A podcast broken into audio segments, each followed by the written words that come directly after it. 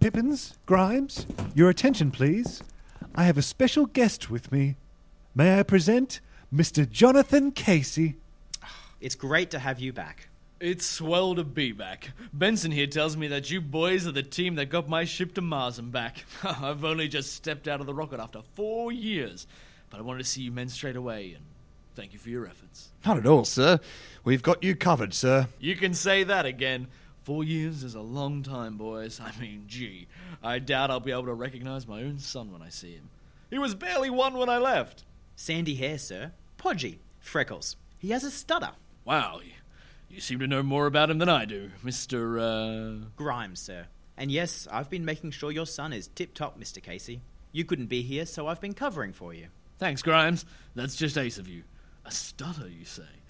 Last time I saw Jonathan Jr., he was toothless and dribbling. I can't wait to find out about his hobbies, his passions. He likes softball. He and I play games at the park on Saturdays. Oh. Softball? we Casey's are football men. There'll be some changes in the household soon, I can tell you. Well, it's not really up to you, Mr. Casey. What? It's up to him. While I've been covering for you, Jonathan Jr. and I have formed a special understanding. He knows he can do anything he puts his mind to, because each night when I tuck him into bed, I tell him he's my perfect little boy, then I kiss him on the forehead. You do, huh? Sounds like you've done a great job bringing him up. Thanks, Grimes. Well, I've been covering for you, sir. He sure loves his softball. In fact, Jonathan Jr. is getting keen to teach the game to his baby brother. Jonathan Jr. has a little brother. When did this happen? Not entirely sure. I had to take sick leave, and, and Benson here covered for me, covering for you. Jeez, you guys have really pulled out all the stops. I can't thank you enough. Well, what's his name? How old is he? Benson Jr. He's 16 months old. 16 months. How exciting. Hey, does that mean that he was conceived while I was traveling to other worlds? Oh, Casey, I just remembered. There's some bad news. Pippins, perhaps you'd better. What is it, Pippins? It's about your parents, Mr. Casey. I've been helping them for the past four years, sir, doing odds and ends around the house, looking after Henry the cat, cooking dinner, cleaning out their gutters. That is so thoughtful of you, Pippins. Well, I've been covering for you. Tending to the garden with father, baking scones with mother, laughing over pot roast dinners about Auntie Clara's indiscretions. but the thing is, What's wrong, Pippins? it was very peaceful for them, sir. In their sleep. I was right there next to them. They went on the same night. It's lovely when old couples pass away together, isn't it? Don't worry, sir. Their funeral was a very respectful affair. Lovely. You gave a very touching eulogy, Pippins. Thank you, sir. It was from a real place. They tucked me into bed every night for three years. The least I could do was say something nice about them. I remember when they took me into bed. With my favorite teddy bear, Mr. Grizzles. Mr. Grizzles? My boyhood stuff talk? Well, I, I think you're a bit old for him now, sir.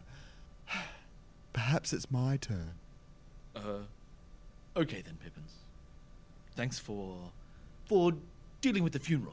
You've been a true friend. So, Mr. Casey, I bet you're looking forward to catching up with Mrs. Casey. Oh well, boy, I uh, I sure am. it's been a while, if you know what I mean. I'm wondering if she'll look different from how I remember. Oh, she's had her hair done.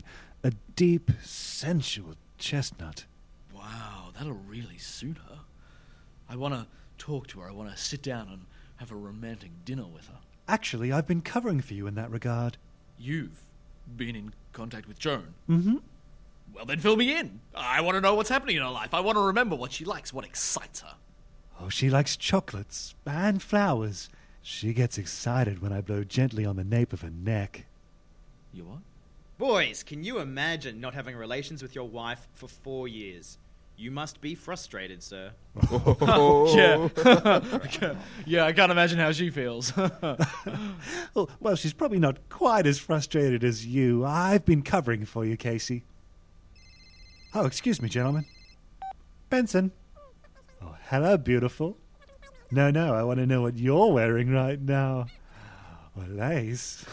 Wow, that's hot. It'll be hotter when it's lying on the floor. Oh, yeah. Oh, I just want to. Ah. Oh. What? Yes, Hugh. It's your wife for you, Casey. uh, h- hello, beautiful. It's been so. Well, I've been traveling to Mars. Huh. Seems to have gone and disconnected. That's weird. Oh, it's nearly three o'clock. Oh, I've got to go pick up Jonathan Jr. from kindergarten. I'll give you a lift. I'm picking up Joan from work and we're having sex in the car. Are you going by the graveyard? Sure. Gentlemen, wait. I, uh, gee, I, I hate to have to say this, but I, I can't shake this feeling that maybe you've all been covering for me a little bit too much. maybe just a bit.